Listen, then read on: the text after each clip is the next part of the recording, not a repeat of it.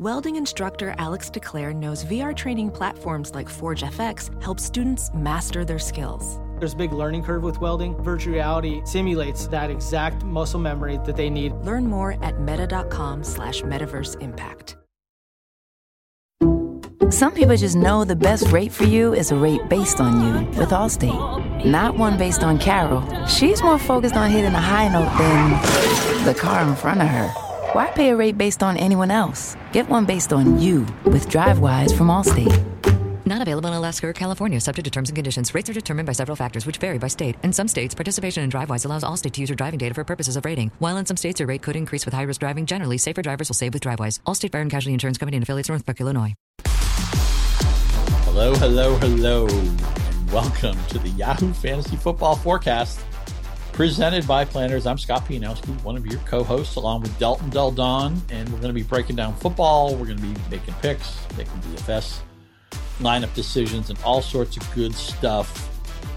And as always, Planters taking care of us. They've been satisfying our snack cravings for over 100 years. And Mr. Dalton Del Don, you know what satisfied me today? Fantasy playoffs. You get that little notification who you're playing. Do you have a bye? Do you have a game this week? Did you move up on points? All that stuff. I think seven of my nine teams in the playoffs this year, which I feel pretty good about. And one of the teams that didn't make it had a ton of points. It's just it's a league that doesn't use that qualification. We got a little shafted on the head to head, but yeah, it's been a pretty good year. I'll be happier if we can pick more winners. Um, a little bit above 500 staff picks. I think I think you're uh, maybe six or seven games behind me, but let's try to finish strong. How you doing today, Mr. Del Don? Doing all right. Uh, I complained enough about my uh, bad beats behind backstage, so uh, let's uh, pick some Week 14 winners, man. Yeah, sounds good. And uh, as always, we're going to get lines from betmgm.com, our friends and our and our partners. And if you want to get in the game over at BetMGM, you can go over to betmgm.com/yahoo and get in on a twenty-five dollar bonus for new users upon your registration. There's no deposit required. You can use it immediately. You can receive a 100% deposit match up to $1,000 with your first deposit. Again, it's betmgm.com slash Yahoo. Make sure to use the promo code SPORTSBOOK, one word, S P O R T S B O O K, when you make your first deposit. The promo is valid for new users in New Jersey, West Virginia, Indiana, Tennessee, or Colorado. You must be 21 years or older, and terms do apply. So let's give you, give you some winners. I got my, uh, my Hartford Whalers hat on. It's a W for winners. We want, we were like Michael Singletary here, Dalton. We want winners. We want people who want to win. Thursday night game looks pretty good. The Rams and the Patriots, a rematch of Super Bowl 52. The home Rams are five and a half point favorites. Patriots, of course, stayed in Los Angeles after dismantling the Chargers. Five and a half point spread there. 44.5 over under. Two of the best coaches in football. I'm really looking forward to this game. What do you make of it? This is a tough one for me. Uh, the Rams, um, I did, I took the Rams here, but I hate going against Belichick. Do not feel strongly about it. New England has just two road wins. Rams just one home loss, but as you mentioned it, they're staying in LA. Obviously, the coaching will be there. Coming off just such a dominant performance, uh, New England. Um, I'd like to see Cam Newton if he has to play from behind and actually have to throw the ball against this defense that's allowing the fewest yards per play in the NFL. I think the Rams can win this game defensively, but I again I do not never feel good betting against Belichick. I never feel good betting against Belichick either, and it's funny. I had a prop on New England's win loss total for the season, which I thought was in the bag. I thought I could you know borrow off that money, and now mm-hmm. I'm getting a little bit nervous that they actually you know I'm going to end up with a push or a loss. The way the Patriots are playing, I kind of need them to lose this game to the Rams. Never like betting against Belichick, but I don't like betting against Sean McVay either. The Rams are at home. I think there's three defenses right now that move the needle for me in mm-hmm. football: the Steelers, the Saints, and the Rams.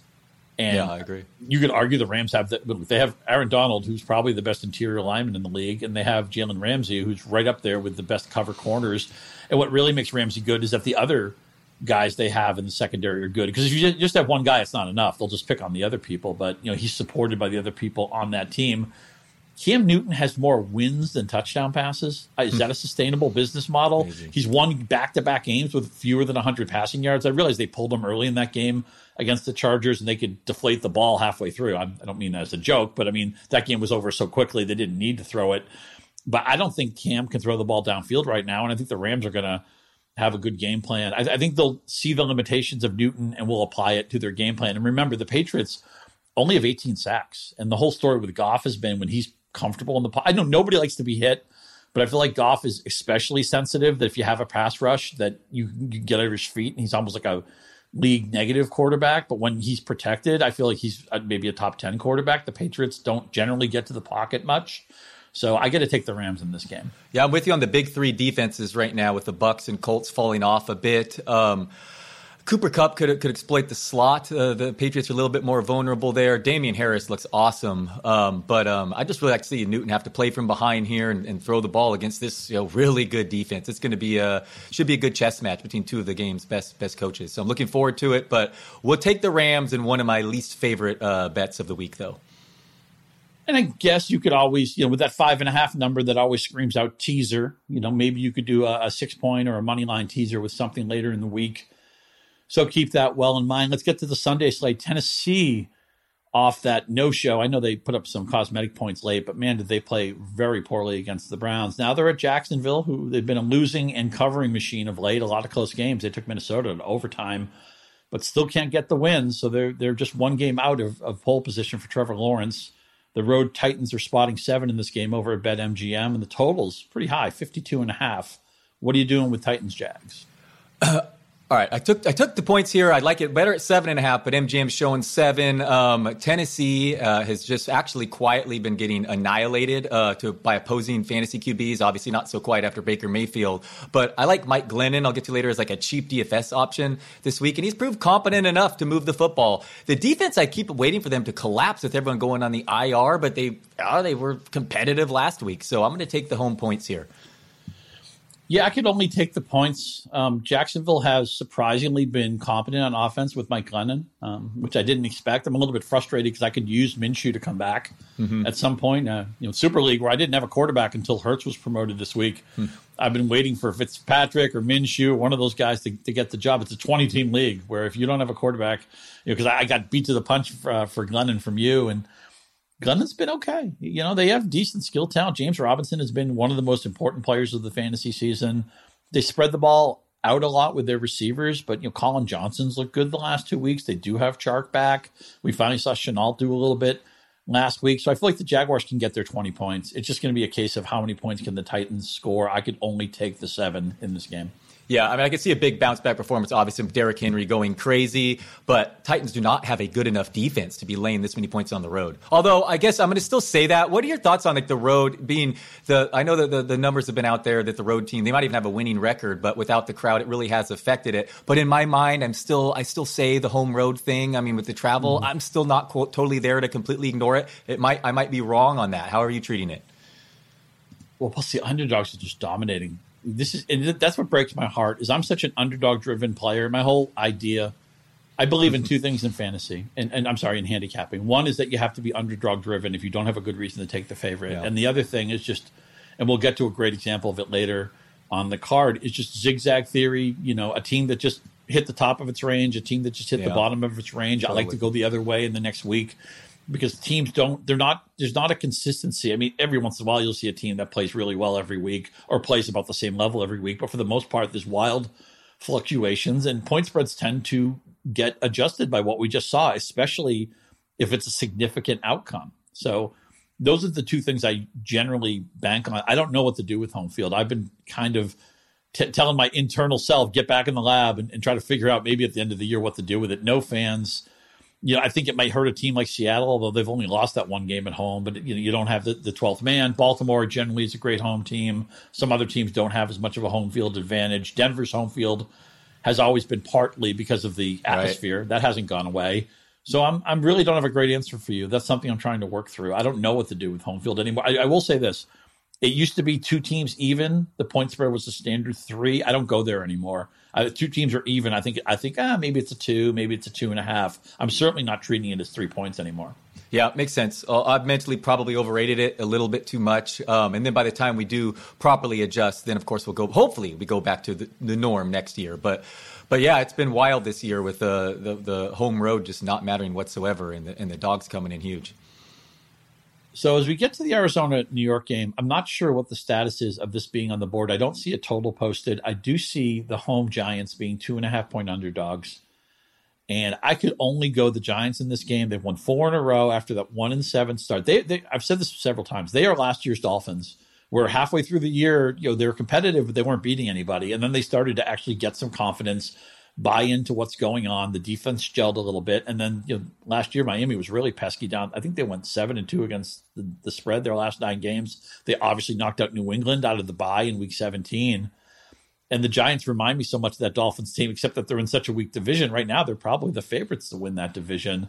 I could only take the Giants here. Murray sure looks hurt with that shoulder, and it's it's not just affecting him as a passer. He doesn't seem like he wants to run the ball, and that was really what was sparking their offense is the fact that he's so dynamic in the running game. We don't know yet what the Giants will have a quarterback, but I don't care. I love the way their defense is playing. I don't trust the Cardinals. If not for the Hail Murray, they'd have a five game losing streak right now.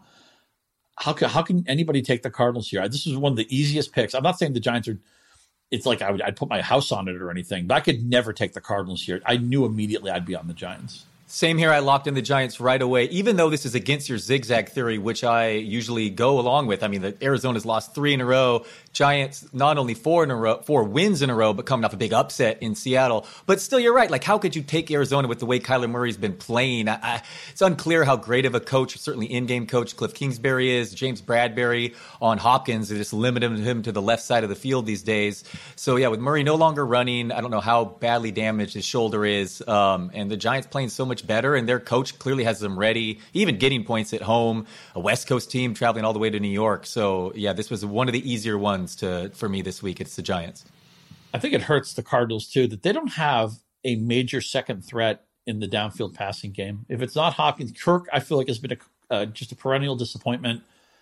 Fitzgerald is back after missing two games with COVID, but he was doing almost nothing before the injury or before the, the COVID status. I mean, I hope Larry Fitzgerald's okay. He's a Hall of Famer, but he's obviously a limited player at this time of his career. They can't seem to understand what to do with Isabella. And I know he's not a perfect player. I mean, some people talk about his route running is a little sloppy, catches with his body, not with his hands. But whatever, they took him in the second round. They took him ahead yeah. of some really good receivers, yes. and I'm sure they regret that now. You know, Arnold flashed as the tight end last week, but I, I, don't know if you can bank on that again. Every week, I'm, I'm waiting for Edmonds to play more, but they they seem to want Ken, Kenyan Drake to be the guy. They both were about even in efficiency last week.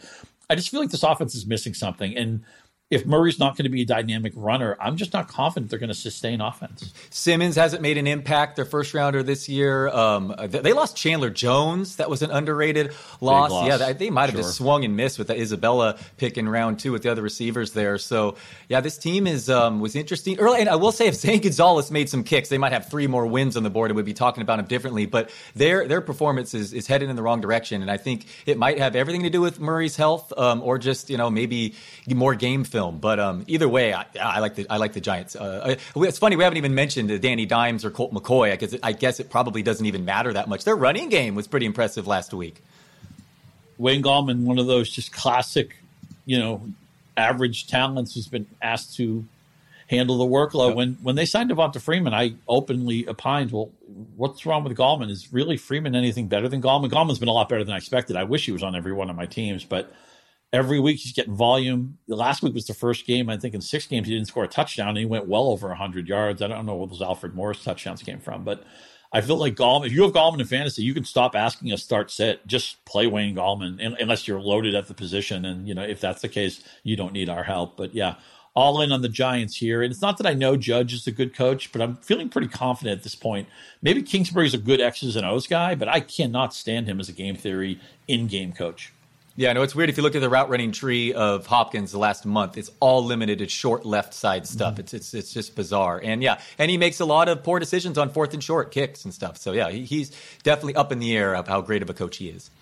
Yeah, and that's that route tree stuff is you don't have to crunch film for that anymore. You can just hit a click on next gen stats and they have a graph for you. You know, I mean, the Giants are going to know that, and they have, of course, as you said with Bradberry, one of the best cover corners in the league. So we both like the Giants in that game. Uh, Chicago famously passed on Deshaun Watson a few years ago. They took Mitch Trubisky, and now look at the sell, sell that, settle it on the field. The Texans, surprising to me anyway, a one and a half point favorite at Soldier Field. The total is low, 44 and a half. I, that actually surprises me too. I think the Bears Yeah, I should be agree. favored here, maybe by a point and a half. I think the total should be a little bit higher. What are you doing with Texans Bears? I agree with you on both, especially the total here. And I normally don't even quibble with that, but it did seem abnormally low. Uh, just with the way these teams, Houston has no no defense whatsoever, and they can move the ball against anyone. It seems like. Although, uh, yeah, I think Brandin Cooks should be uh, fine. He was checked for a concussion. Obviously, the loss of Fuller, I was worried about, but Keke Coutee just looked really good stepping in there. And another another mark on uh, Bill O'Brien. You know, why did he bury him? Uh, anyway, I'm going with the Bears here. Six straight losses, but they faced that dead cat bounce last week against uh, the Lions. Much better defense, no Fuller, and a, and a really bad defense in Houston. Um, so give me the Bears as home home dogs, as you said, which is surprising. David Montgomery just had the two Yeah. best PPR games of his career, and now he gets a loaded schedule. When I crunched the strength of schedule a week ago on Yahoo, you can go read that if you want to. Uh, the Bears had one of the best ending kicks, and Houston is certainly a good matchup. And the thing with Trubisky, it's not that I think he's necessarily good, but their offense was so limited with Foles because he's got no mobility and he doesn't have the strongest arm. And I feel like the playbook was just slashed, and you were so easy to defend when he was on the field. At least Trubisky the last two weeks. I know a lot of it was in garbage time against Green Bay, but he's getting Robinson the ball. We just saw two really good Montgomery games. Cole Kmet is finally starting to, to push Jimmy Graham out of the way, and the offense is better for it.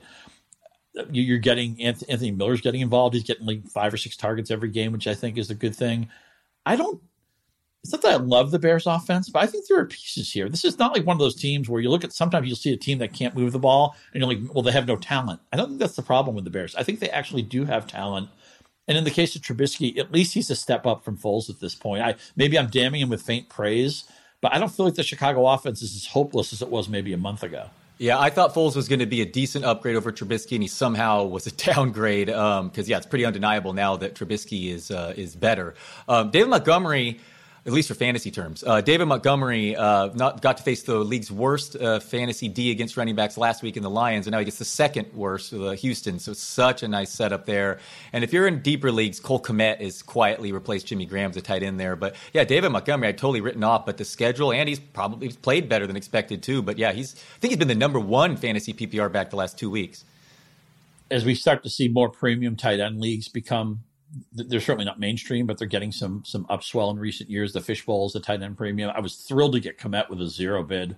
Now, I'm, I'm not bidding against everybody because a lot of teams are eliminated, but I'm going to play him this week because they get the. I think I forget exactly how the scoring works, but it, it's exaggerated for the tight end. So any any like top 15, top 18 tight end, even in this terrible tight end year, becomes interesting. Uh, speaking of which, Jordan Akins, I'm not totally giving up on. They line him up in the slot. I know it's been ugly, but Chicago, Houston can't run against anyone. They might as well not even try at all in this Bears game. So they're going to have to throw it a ton because they're going to give up points as well. So you know, guys like Coutee and and um, and Hansen and and Akins. Hansen, I sure. mean, if you're if you're looking really deep here, expect Watson to throw the ball a lot, and he can move the ball against anyone. Yeah, anybody. I was shocked that Coutee wasn't more aggressively added last week, just because the any anybody working with Deshaun Watson looks Right. pretty interesting to me. Yeah. I'm still going to take the Bears in this game, but I think Yeah, a lot agreed. of points. I think I'm actually. I, I'm not a huge total guy. That's a game I feel very confident is going to go over the total. Let's go to a game I'm not confident in. Minnesota Vikings at Tampa Bay Buccaneers. I feel like these are two variance teams that you see them on the right week. Minnesota looks like a playoff team. At one point, I thought Tampa Bay was like right there with New Orleans to win that division. That's not going to happen, obviously. Brady, every time he wants to throw deep, it, ju- it just makes my eyes hurt. You know, there's a couple weeks ago where like four or five different post routes were wide open and he can't hit any of those guys. I think adding Antonio Brown was a mistake. I, I wonder why. How come Minnesota couldn't beat the Falcons? How come they couldn't beat the Cowboys? Uh, you know, Cousins looks terrible for like a quarter at a time, but then you see him click with Thielen and Jefferson, and, and you know they have Dalvin Cook. You think, oh, this offense has a lot of pieces. Let's get to the spread. It's six and a half points for the favored Buccaneers at home. Total, as you would expect, 51 and a half. I can't figure these teams out. I don't see consistency here. What do you do with the Vikings and Bucks? I'm siding with the Vikings here. Um, I feel like they may mostly play down to their competition, but they're such a weird team, and maybe they'll just disappear. And, and admittedly, Tampa Bay's coming off a late bye, whereas Minnesota just played a, a late overtime game, so it's, and they have to travel. So certainly not a great setup. But I, I think Cousins with the two receivers, that's how you beat Tampa Bay. Their their secondary is really been exposed the last month. It would look even worse if Daniel Jones didn't miss a couple couple wide open guys in that Monday night game. So I think Cousins is going to hit Jefferson and Thielen, and they're a live dog. I would stay away from Tampa in any teaser or survivor format. But uh, having said that, I also wouldn't be surprised given the setup that they blow out this dome team at home. But to me, um, I, am taking the points here and absolutely think Minnesota is a live dog. Yeah, I think Minnesota's got maybe 40, 45% chance to win this game, but it's also within the range of outcomes that the Buccaneers could blow them out. You make a key point. I was in on Tampa Bay's defense a month ago. I'm not now. I don't think it's anything to worry about. And with, with Jefferson being, and Thielen's a great player. I've always been in on Thielen. We know Dalvin Cook's good. Justin Jefferson's going to be historically good. Real we already deal. see that. I, I feel sorry for the Eagles fans who are going to have to live with the fact that maybe Jalen Reagor will be good someday. I mean, he was a guy who didn't have a lot of help at TCU, and the scouting reports were always, well, he played with lousy teammates, but look, he you know he, he's explosive, he tested well, and stuff like that. And then they had Justin Jefferson, who had good teammates, and uh, you know what do you have like fifteen hundred yards or something? I mean, one hundred nine catches or something like that. I think he had eighteen touchdowns, and the SEC is the best conference in, in college football. I I don't know for all for all the things, for all the different nuanced things we look for when we evaluate players, when somebody is dynamic and productive in the highest level of competition, I think that should count for anything else over anything else. Yeah, if you see the clip making the rounds that GM Rick Spielman was uh, made an uh, actual laugh, uh, it, uh, showed him laughing when uh, Philly took Jalen Reagor, and he said, "Just okay, Jefferson, put, go right now before we run, don't walk to put that in." Um, pretty wow. funny in hindsight. I um, Jefferson. So I was off him a little in fantasy this year because once I heard he played 99% of his snaps in the slot, and that's where Thielen plays. I'm like, oh, that might be a slow, you know, uh, progression there for a rookie receiver. But boy, that hasn't mattered at all. Talk about passing the eye test. Yeah, he's going to be the real deal. How high are we taking him next year? I, I mean, I can't imagine him uh, dropping out of round two. I mean, right? I mean, that's not super aggressive, right? He's that good, yeah. He's that good.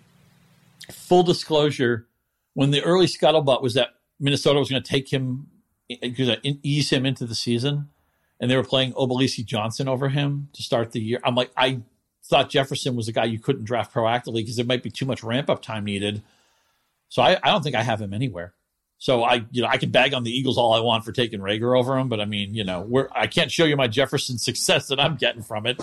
Nor you think, oh, well, maybe I played him a bunch of DFS. Not, not really, you know. But still, I so I feel stupid. I feel dumb for not having some of this. But I mean, look, there's evidence now. I, what he's done, there's the Bill James theory of signature significance that you don't need a large sample if something is done to a very high magnitude. And I think there's signature significance that you can't post the numbers Jefferson is posting without being just like a once a decade type of player. Yeah, leading league in yards per route run, and that defense is regressing too. So I, I like the setup there moving forward, um, obviously. And Dalvin Cook, by the way, what if he gets hurt next year? You know, I mean, it could just lead a ton of more targets. So the setup there is is, is very bright if you have Justin Jefferson in Dynasty. If you had to play a Tampa Bay receiver, who would you be most comfortable with? Oh man, I hate the question. Um, I guess Godwin. You don't love the getting pins removed, but um, I guess Godwin. Um, I don't feel great about rather that. Rather than removed than be put in. At least he's getting them out. Yeah, that's a great point. Yeah, um, I, that's that's my answer, but I don't feel strongly at all. You? Yeah, I would side to Evans because he's getting the he's commanding zone. the ball when they're close yeah. to the goal line. So yeah. I feel like he's almost like a tight end. Of course, Gronkowski. And to talk about taking losses on things, I thought Rob Gronkowski was a sucker pick, and for a few weeks, I felt kind of validated on that. He's he's been really good. He's one of the things. Tampa Bay, I feel like, is not a consistent team. It's been really difficult to try to figure out the Ronald Jones matrix. I'm not a big fan of Bruce Arians, but Gronkowski's been great. He, I mean, not nobody's near Kelce, of course, and but I mean, he's good enough that you could play him every week and probably be satisfied with what he's doing. And the list of tight ends you can say that about is is extremely small. No doubt I got Gronk wrong as well. The other question is what do you do with Antonio Brown? I, my home league's 14 teams, and Bench. I might be forced to use him this week, but that's ugly, right? I mean, the targets were there coming out of a bye. They live together. I'm just talking myself into it, right? That's a pretty bad start. That's, I would that's talk a thin yourself start. Out of Anto- I would start. talk yourself out of Antonio yeah. Brown. That's what yeah. I would do. Fair. Uh, let's talk ourselves into the Chiefs Dolphins. And, and, you know, as much as I love Kansas City, Frank Schwab and I have been, we were kind of early adopters to the, wait a minute, Mahomes is like a giveaway MVP. Let's take it last few weeks, the Chiefs are moving the ball really easily, but settling for way too many field goals. Uh, Denver, who has a good red zone defense, if that even is is something you care about, Uh, they kept that game competitive. So the Chiefs are just kind of toying with teams right now, but not covering after being a covering machine for about a, a full calendar year. They're seven point favorites on the road at, at, at uh, Miami, at the uh, Brian Flores coach Miami Dolphins. They look headed for the playoffs. Seven point spread, 49 and a half over under. What do you do with the Chiefs Dolphins? Yeah, it's, not going to come across shrewdly, but I just think it's as simple as one of these games is going to catch up to Tua. And if they insist on starting Tua, I think it might be this week. And I think the, the Chiefs are going to roll, and I'm, I'm willing to lay the wood here. I don't know what to think with Tua. I think they're right to play him because their goal has to be how do we build a championship team? And is Tua Tagovailoa part of that? I mean, they have to find out if they wanted, if the goal was just to make the playoffs and lose in the first round, maybe maybe win a playoff game, the, the play would be Fitzpatrick. For my fantasy, personal, selfish interests, I would like to see Fitzpatrick in there. But if I was running the Dolphins, I feel like you have to play Tua because you need to evaluate and develop and find out as soon as you can if he's not the guy. You, you know, if, he, if he's a Josh Rosen type, I, I know he's playing much better than Rosen did, but I thought he was horrible for a half at Cincinnati. He played well in the second half, but I haven't seen he doesn't look to me like I, I haven't seen special plays from him. I, I feel like he's being managed. I, I'm not totally sold on his arm strength. And when you look at Alabama, right? Ruggs, Jeudy, look at the talent they still have. You know, Mac Jones and his receivers are putting up monster numbers. They have such a conveyor belt of talent there. Is it possible that maybe Tua was just a good but not great player and he was propped up by the fact that I know this is like the classic football debate that it's so hard to know who to give credit to. And there's always going to be somebody who'll say, well, Jerry Rice wasn't that good. He played with Bill Walsh and Montana and Young and all that. It's it's hard. Or people say, oh, what Brady did wasn't that great. He had Belichick the whole time. And it's really difficult to know how much credit goes to everybody. But I think it's I'm open to the possibility that Tua is nothing special his numbers are like video game like. I think the best touchdown to INT ratio. But you're right, obviously all all just uh, star athletes on their team. And also here's the other thing: maybe that hip injury. We don't know how much that has affected him too. So uh, obviously, so much more time to to, to figure out Tua. And I will say this: uh, I didn't see it at the time, but he had a, lo- a really nice deep throw last week that was just dropped. That would have added maybe 60, 80 yards to his stat line.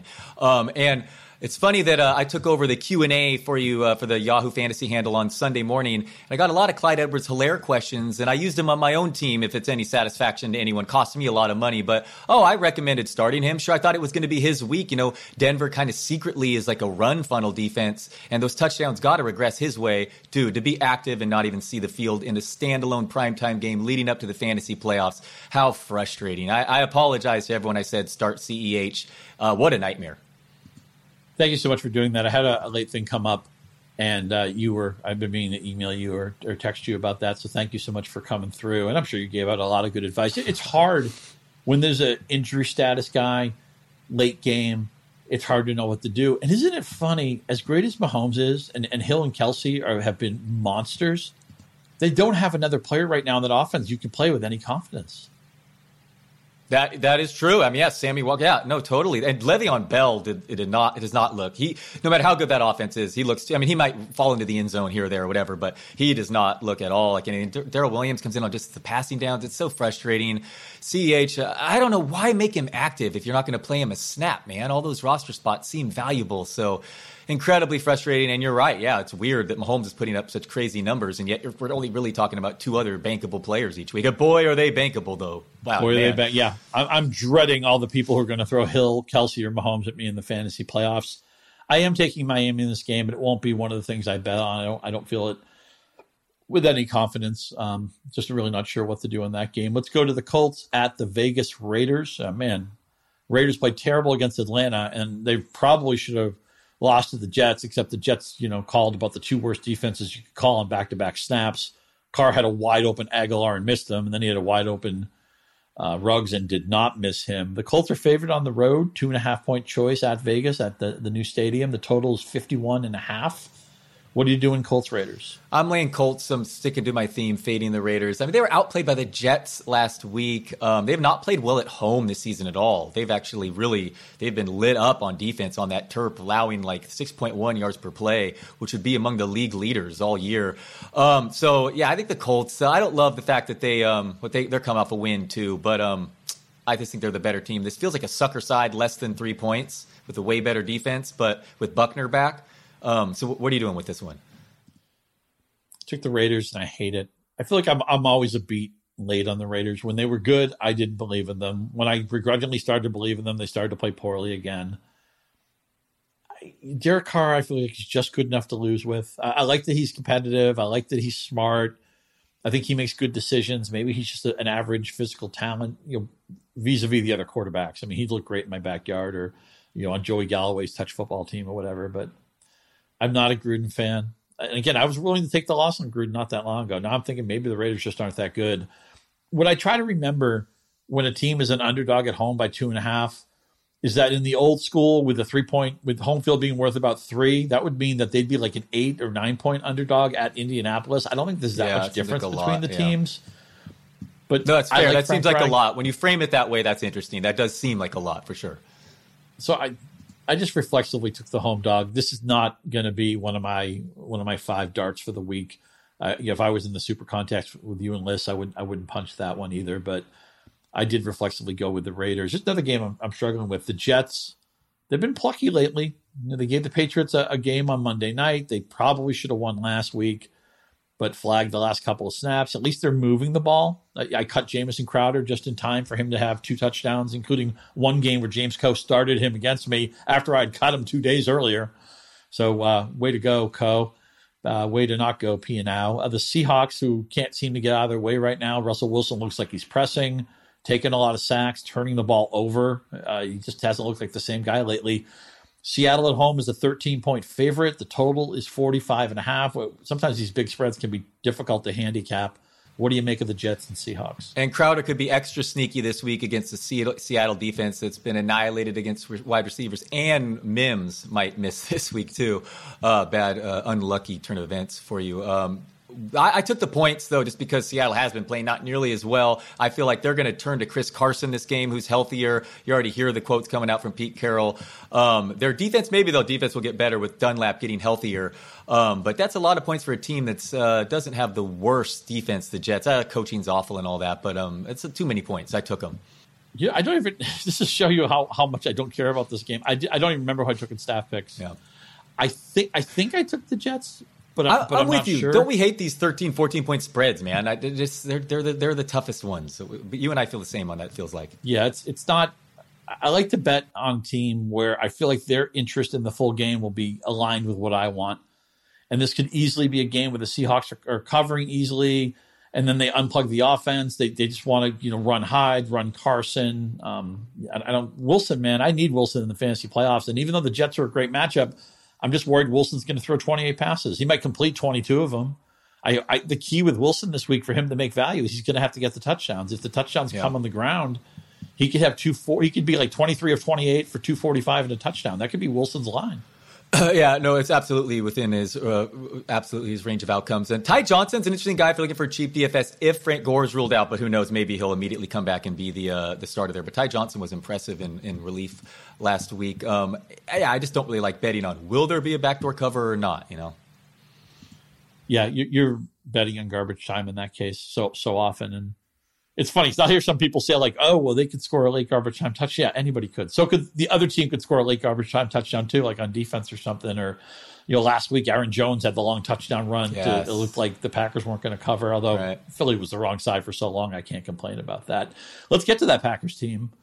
Aaron Rodgers making an MVP push. I, I think I'm going to hedge my Mahomes action a little bit when I get a chance. I'll, I'll get over to BetMGM and uh, and see what the the odds are because I thought they were pretty good on Rodgers and it seems like maybe they're gunning for him to do it. We get a lot of short touchdowns lately. We know he's a great connection with Davante Adams. He's been totally unfair this year. A shame we didn't see a full season from Adams because he might have broken records. Yeah. The Packers go to Detroit fresh off their victory uh, with their new coach. The Packers are seven and a half point favorites over the Lions juicy total of 55 and a half. What are you going to do with this one? I know sometimes when divisional teams meet a second time, the scoring's lower, but man, this sets up to be a real high scoring game. Packers have uh, allowed a lot of yards per play on the road this season. Stafford, first game without Patricia, got 9.6 YPA, three TDs last week in Chicago. I know it wasn't a great start, uh, but their their pace picked up. So maybe that's a thing, you know, the coaching change there. Um, so I, I, I stuck with the the Lions here and took the points. But man, the Packers have been so impressive, and Rodgers seemingly has all day back there. So I wouldn't be surprised if they did work. I mean, they've certainly exceeded my expectations all year long. I took the Lions too, but it's no fun to bet against Aaron Rodgers when he's in a good groove, which he is right now. And they're getting healthy. They have Lazard back. They have a tight end of note.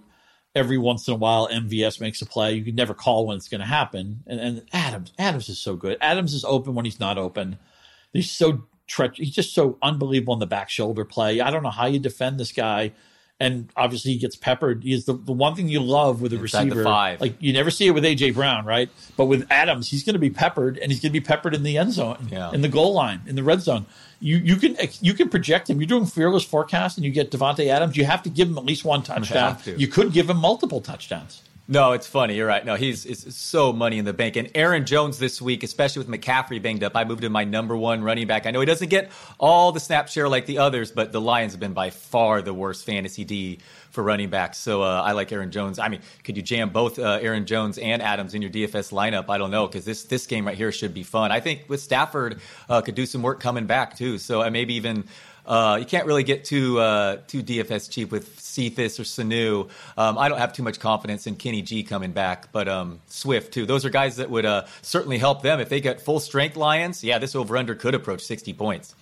Yeah, one of my teams that missed the playoffs. It's because I've been waiting every week for Mixon and Golladay to come back, and I'm just wondering if maybe that's just not going to happen. Marvin Jones quietly, I think he has five touchdowns. Oh, yeah. Start him. in his last six games. Oh, yeah. And I like that they threw the ball downfield. They were Yes. and you might think, well, what? Wait a minute. I mean, they didn't change coordinators. Bevell was already there, but maybe the directive was to be more conservative on offense. They let it rip last week. Like last year, So I they went back to last year. That's what they were doing. That's why I drafted all these guys. You're right. That's a better point than my the pace. They started throwing the ball way more downfield. Right. Hopefully that continues. Yeah, so I, I took the Lions, but um, you know it's terrifying to be against Roger. I, again, I hope I hope I try not to play to my opponent too much in fantasy playoffs. I just try to put my best team out there. But I'm I'm, I'm afraid I'm going to check my score like halfway through the day and be like, oh, why am I 40 points points behind this guy? Oh, because he has Rodgers and Davante Adams, and they've hooked up three times or something. So I'm worried about that. And Hockenson zigzag quietly, is a big- Hockenson top, top three tight end right behind Kelce and Waller. Is he like the oh, the next most trustworthy tight end? Quietly, Hockenson. great player. I feel like a guy I feel like I got right as an analyst and wrong as a player because I told everybody else to draft him and I didn't get much of him myself for whatever reason. Um, Tyler Higbee. Oh God. I, I don't know. I blew that one because I thought that was a pretty obvious blossoming year coming, and it's he's done. I think what a lot of people expected. So it's no fun to be sitting that one out. It's odd to see 50, 50 targets in the last month, though, man. Higbee, that was a signature before. I, that's bizarre to see what's happened, man. It wasn't just some fluke touchdowns. It was he had more targets in the past month than Jared Cook had almost all season or something. I mean, it's uh, yeah, I, it's weird. The Rams, Rams are a weird team that really change game plans year to year and week to week. Yeah, there are, there are 16 week, 16 Yeah. game plans. That's the way they operate. You know, some weeks you'll be like, "Oh my God, they want Kupp to catch 15 passes." Other weeks you'll think, "Is Kupp on the field? Did I miss something? Did he did he hurt his ankle or something?" It can be difficult to figure that out. We talked earlier about zigzag theory, and here's a great example of it. And just a, a game I immediately knew what side I'd be on. The Falcons, man, they didn't show anything for for my money last week, and even the game against the Raiders, I thought was more about the Raiders being terrible than the Falcons being good. They are two and a half point favorites at the Los Angeles Chargers, who were just annihilated. Belichick, Anthony Lynn, what was it, 45 nothing? It felt like 100 to nothing. If you look at the last 25, I got this from a, I think somebody on Odd Shark, I want to say. I, I can't remember off the top of my head, maybe a guy named Joaz. Last 25 times a team has been shut out in the NFL, they're 17 6 and 2 against the spread in the following week. And this is what the zigzag theory is. The Chargers just showed you their worst face. They just hit the low end of their range. And I know it's a little bit of a leap of faith because we don't trust the coach. We know Anthony Lynn's probably on the way out. But I see a lot of talent on this Chargers team. I don't see what's so special about the Falcons. They should be favored on the road. Would you be fine spotting seven or eight points if this game was in Atlanta? I think the Chargers win this game outright. And it's, again, you have to throw out last week. Herbert's still who we thought he was. Keenan Allen is still who we thought he was. Austin Ekeler is still who we thought he was. They're not playing Bill Belichick this week. I think the Chargers are an obvious play. I'll also mention if you're interested in the total, which I think will go over this number, it's 47 and a half. Everything you just said make total sense, but I switched my pick from the Chargers to Falcons when I sent in the staff picks because I like it even more then. I'm, I'm even more on the Chargers now. Anthony Lynn is who we thought he was. Man, that was True. just ugly last week. Fair. There's special teams every week. The Falcons have quietly played really well since that firing. I mean, they lost to the Saints last week. Oh, oh, I mean, that defense is just so so good. And Julio Jones is back. I get it though. Going outdoors facing a, a Herbert team coming off a, an F performance, and why are they favorites? Um, but Anthony Lynn, I'm just fading at all costs at this one. So, uh, but everything you said makes total sense. Well, because you don't like it, I, I think I'm going to double down on that one. I'm going to put more money, or maybe we'll have maybe we'll have a fun bet. We, we're going to do some betting on this podcast against each other. Maybe we'll cook up something with that. I'm zigzagging with the Chargers. Okay, here's a fun game. The Saints playing as well as anybody, three zero oh in the Taysom Hill era. Sounds like he'll play another start. Brees looking at maybe a Week 15 return. They go to stumbling Eagles, who have not hit their team point total since week six. That's how awful they've been on offense. So they're going to bring in Jalen Hurts. He's got the start. I need Hurts in, in, the 20 team Super League. So I'm just hoping he can get through this game and not throw up all over himself because then he gets what Arizona and Dallas the next two weeks. We know he's athletic, he can run. Saints on the road are a seven point favorite in this game. It's 44 and a half for the total. What are you doing, Saints Eagles? Yeah, you're excited about Hurts in fantasy, especially the next two weeks when the schedule gets easier. Man, like 1,300 rushing yards, 20 rushing TDs last year in college. Just speaking of video game stats, um, I took the Eagles in the points here. I don't know. He may struggle right away. Obviously, it can't get much worse than than Wentz. And Taysom Hill's fumbling like absolutely crazy, and to get him outdoors facing a you know physical Eagles D, um, I don't feel great about it just because the Saints defense is playing so well. Um, and, and, obviously, Hurts is making his first start ever. Um, but I took the points and held my nose. I took the points too. I respect the Eagles' defense. I think if, if Philly has anything left to give, anything left to show, it will turn up this week. The key for Hurts is that we he can't be skittish. He can't be a turnover machine. He needs to protect the ball. Um, I think he'll. I think he's going to run a ton. I, I, think this might be. You remember the first time Lamar Jackson got a start and, and he yeah. immediately ran for like 100 yards or something like that. I mean, I think whatever, I don't have the prop in front of me, but I would be aggressive in going over the, the Hurts rushing prop. If it's anything like 60, 70 yards, I think he'll actually go over that. I, I and I think he's a good fantasy play. I'll talk about that a little bit more. And at least you know, I liked that he, he threw the ball to to Fulgham when he got in the game. He, he, he had that really pretty touchdown pass to Ward the Eagles have to accept some of these guys can't play. Alshon Jeffery shouldn't be on the field anymore. I, I hope if Ertz is healthy enough to play that they, they don't use him because because uh, Goedert's been so good. Even Richard Rodgers, when asked to play, has been pretty good. I think the Eagles can keep this competitive. I, it's it's not that I like betting in Sean Payton, but I could only take the points here. I believe Hurts had the highest YPA on non-play action passes uh, last year. His final year in college, and Taysom Hill just to follow up seven fumbles his last four games. Um, man, loose ball there. There could be some turnovers this game too. I, I, I expect this game to be closer than many many expect. So the Washington football team, one of my favorite plucky stories of 2020, they've taken down the, the Steelers, and you know the Steelers never felt like an undefeated team to me. They're they're good. I love Mike Tomlin. He's never had a losing season as a coach, but I'm glad that undefeated story is, out of our life because I, I just they don't feel like a 16 and 0 team to me. They feel they don't even feel like a 14 and 2 team to me. They just feel like another good like 11 and 5 team. Anyway, the WFT, they're right in the thick of it in the NFC East. They're right now tied with the Giants. They go to Arizona to take on your San Francisco 49ers, uh, who are still getting respect in the line. The Niners are three point favorites at Arizona. It's a 43 and a half total. What do you do with the Alex Smith Ball WFT San Francisco? I laid the points, but I thought this spread was about right. Really disappointed in the Niners' defensive performance. Robert Saleh, uh, I complained about it on the last pod. I won't go too much, but he's uh, just a disappointing performance. He can't can't force any punts whatsoever from Josh Allen.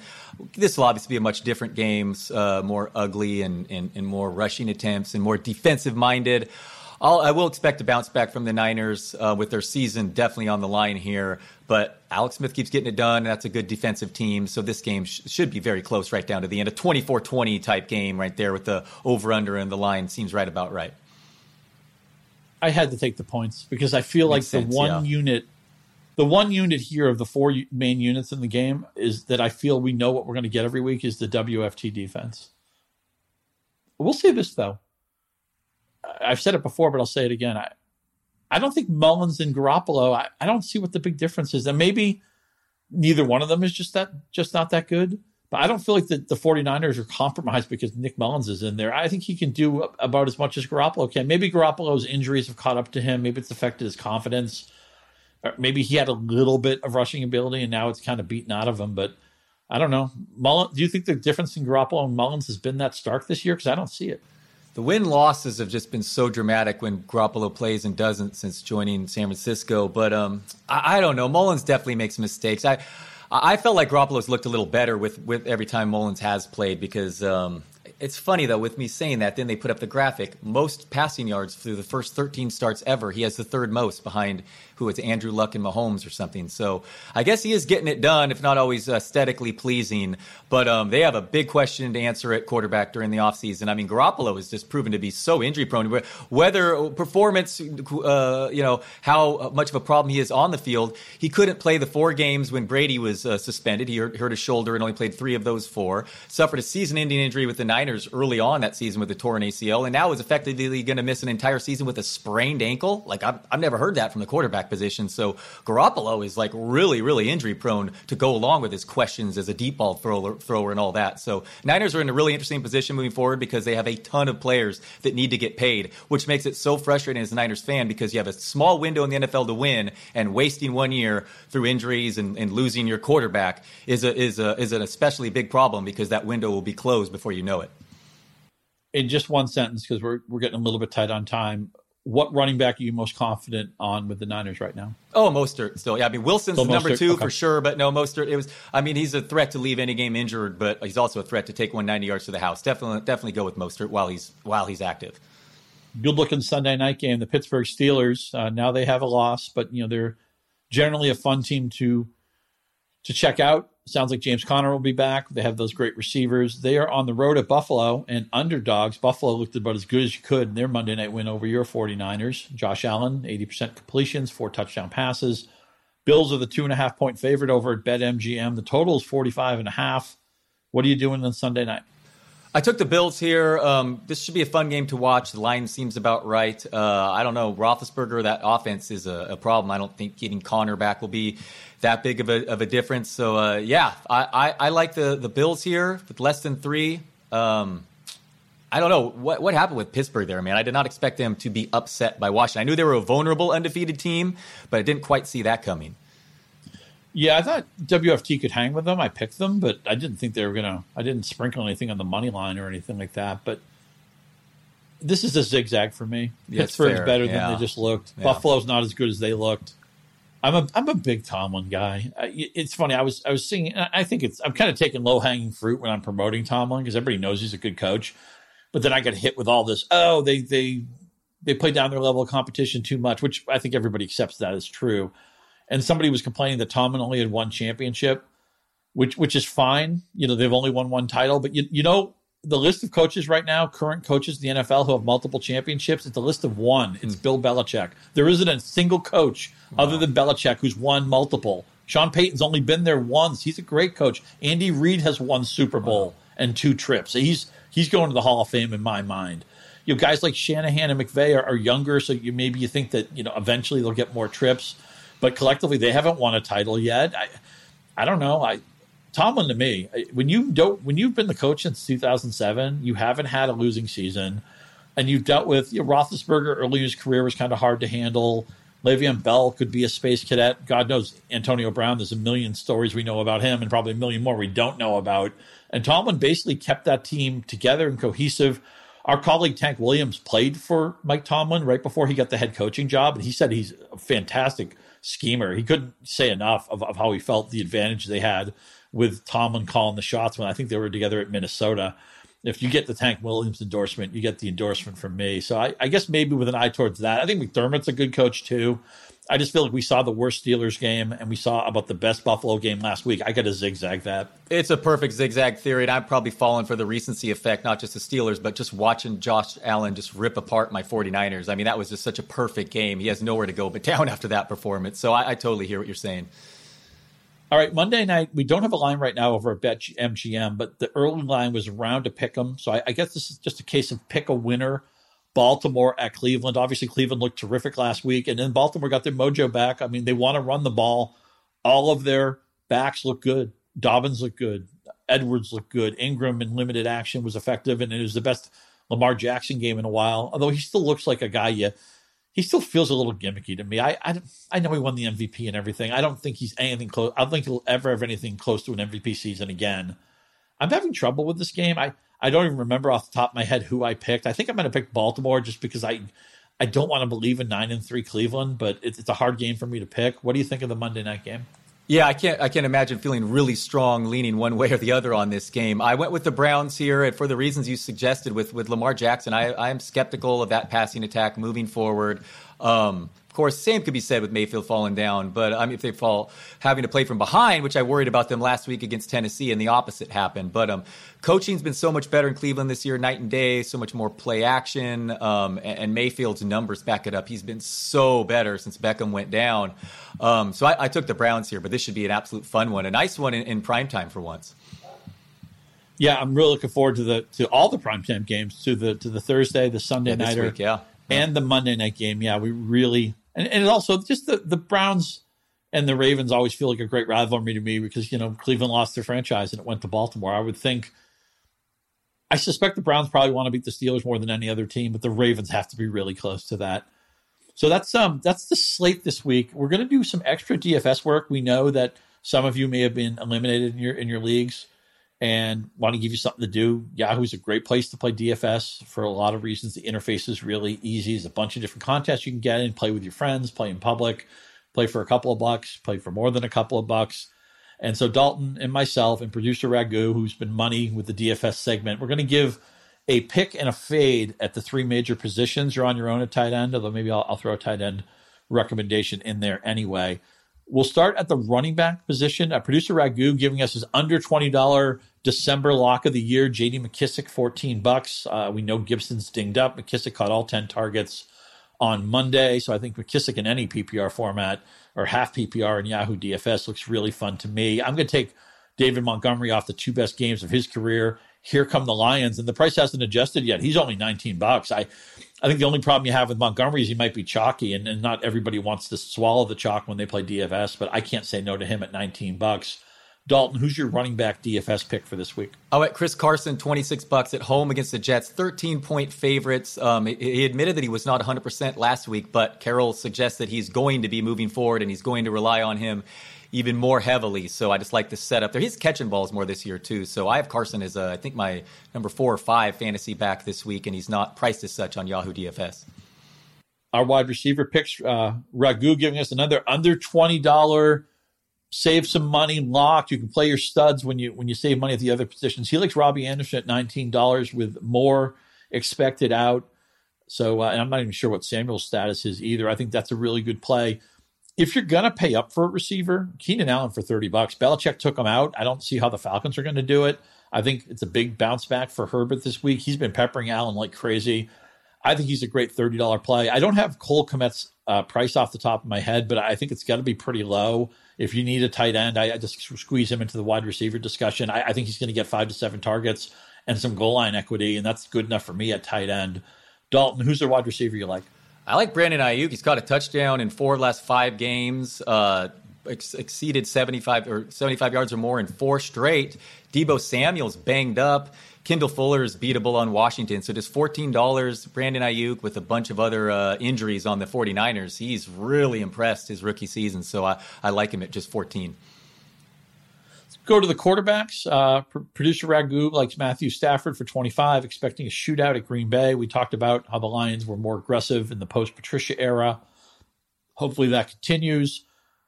Uh, Jalen Hurts at 22 bucks. Sounds good to me because I think he's going to run like crazy. I just hope he doesn't give the store away with turnovers. I also think there's a, a non zero chance if he were to play poorly, he could even get yanked out of this game because the Eagles are just struggling right now. Maybe if Hurts against a good Saints defense has a bad first half, maybe you know Wentz will come in the game. But I think Hurts has a chance to run for like hundred yards. I think he's going to be that active. So twenty two dollars, I'll have some DFS exposure to him this week. I like him, and I like Raghu's pick of Stafford too. But I'll go with Mike Glennon at twenty five. Uh, quietly, Tennessee has been the most favorable matchup for fantasy quarterbacks if you do opponent adjusted over the last month or so. So Glennon, no one will be on him. He's cheap, he's ugly, but quietly been pretty good. And DJ Chark getting healthier, so I like Glennon as a cheap QB. We'll go to the fades, try to get through these quickly. James Robinson for $29 is Raghu's fade. He's, he's worried about the game script there. I, Robinson has seldom let us down, but I mean, you get to pay up for him at 29 bucks. I don't know where the profit is on him.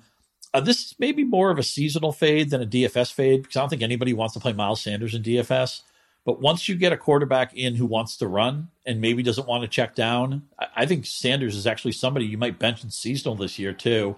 Uh, 18 bucks is reasonable in DFS, but I'm not going to pay it. And, and, again, I think seasonal owners have to, or seasonal managers have to look at some other options too. Nice segue because I'm fading Calvin Kamara, who's dealing with the same thing, not getting any targets since Taysom Hill's taken over. Not just losing the goal line scores, but the targets have not been there. $33, the same price as Aaron Jones. So to me, you've got to go Jones over Kamara. Now, Drew Brees maybe come back week week 15, but certainly looks less unlikely uh, uh, this week. And at Philly is not a great matchup against the run either you need your running backs to get catches or to get goal line equity. And right now, Kamara's getting no catches. And even though he had a touchdown last week, we can never be sure. If I told you, oh, the Saints just scored a short touchdown, you wouldn't know if it were Kamara, if it were Murray, if it were Hill. Yeah. Or God forbid with Sean Payton, one of the fullbacks or something, you know, or a, a handoff to, to Trautman or something like that. I mean, Sean Payton's like that. So it, it's really frustrating to have Kamara right now. The receivers were not playing. Uh, Raghu is going to fade Chase Claypool at 26 bucks totally get it. He says it's too pricey to have no floor right now.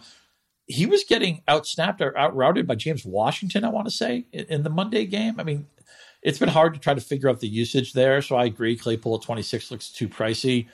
Corey Davis is this year's DeVante Parker, great breakout season, but now he's been bumped up to $24. He's now kind of a vanity receiver. And I just don't think Tennessee, they don't want to throw the ball that much. They're a big favorite this week. I think Davis could easily go back down to being a 50, 60 yardage guy. I'm no way I'm paying 24 bucks. Yeah, it could be a big Henry game. Davis is impressed, but it does seem like they switch off the big games there with AJ Brown. Um, I'm fading DeAndre Hopkins, $27. We get James Bradberry this week. We went over his route tree. He's been so limited with an injured Kyler Murray. It took 13 targets to get 52 receiving yards last week. You take away that Hail Mary. Uh, Hopkins hasn't reached 85 receiving yards in a game since October. I'd prefer Justin Jefferson at the same $27 price. Give you the quarterback fades. We're all going to go with somebody in the $30 bracket. Raghu says say no to Russ Wilson at 39 bucks. He's he's thinking that Carson's going to be the guy actually cooking against the Jets. Brady at 33 bucks, man. I if I'm going to pay that much for you, I need you to either run the ball, which he doesn't do, or have a chance of throwing a long touchdown, which right now it just seems like an impossibility. I, am sure I'll look at Chris Godwin scoring an 80 yard touchdown at 105 p.m. Eastern, but I, I, need a show me game from Brady. He's starting to look every bit age 43 right now. I'm fading Kyler Murray at 34 in that same Giants game. Man, over the first nine games this season, he averaged 67 rushing yards, 10 touchdowns. Over the last three, just 20.3 rushing yards, zero touchdowns. That shoulder injury is preventing him from running whatever the reason, it's not working out for fantasy managers, and in New York does not look like a get right place for me, and especially at that price. So there are DFS picks and fades. Hope you can get some use out of them. You know, line up with us, fade us, go against us. It's up to you. Let us know on social media what you're doing. I'm Scott underscore Pianowski, Dalton Del Don. If you want to hang out with producer Raghu, that's R A G H U N O T R A G U, Raghu, not Ragu.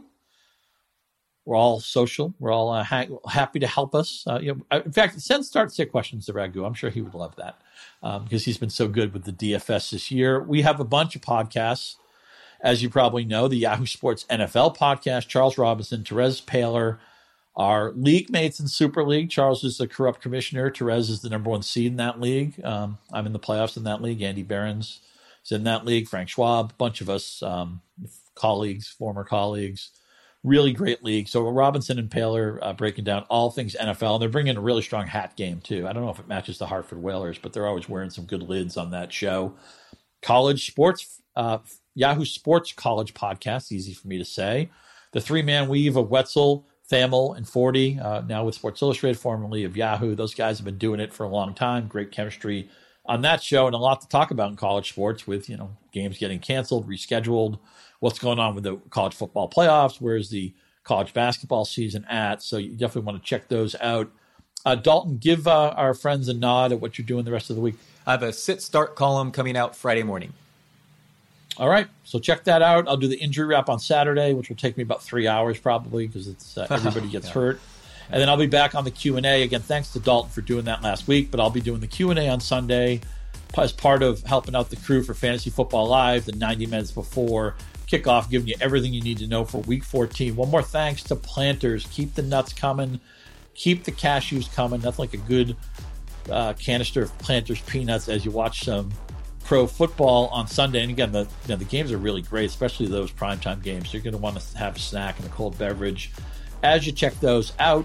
That's all we got for you today. Liz and Andy are going to be back tomorrow previewing everything week 14. Until then, straight, straight cash homie, my friends. We've given you winners, but we are out.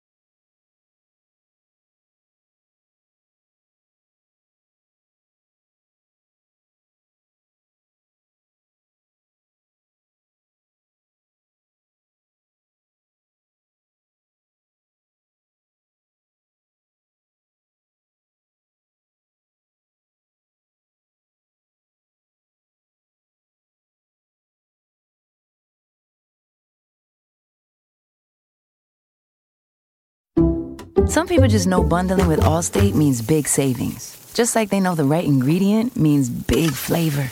They know honey on pizza is where it's at, and olive oil on ice cream is the cherry on top. Mm. And they know when you bundle home and auto with Allstate, you can save up to 25%. Mm-mm. Bundled savings vary by state and are not available in every state. Saving up to 25% is the countrywide average of the maximum available savings off the home policy. Allstate Vehicle and Property Insurance Company and affiliates, Northbrook, Illinois.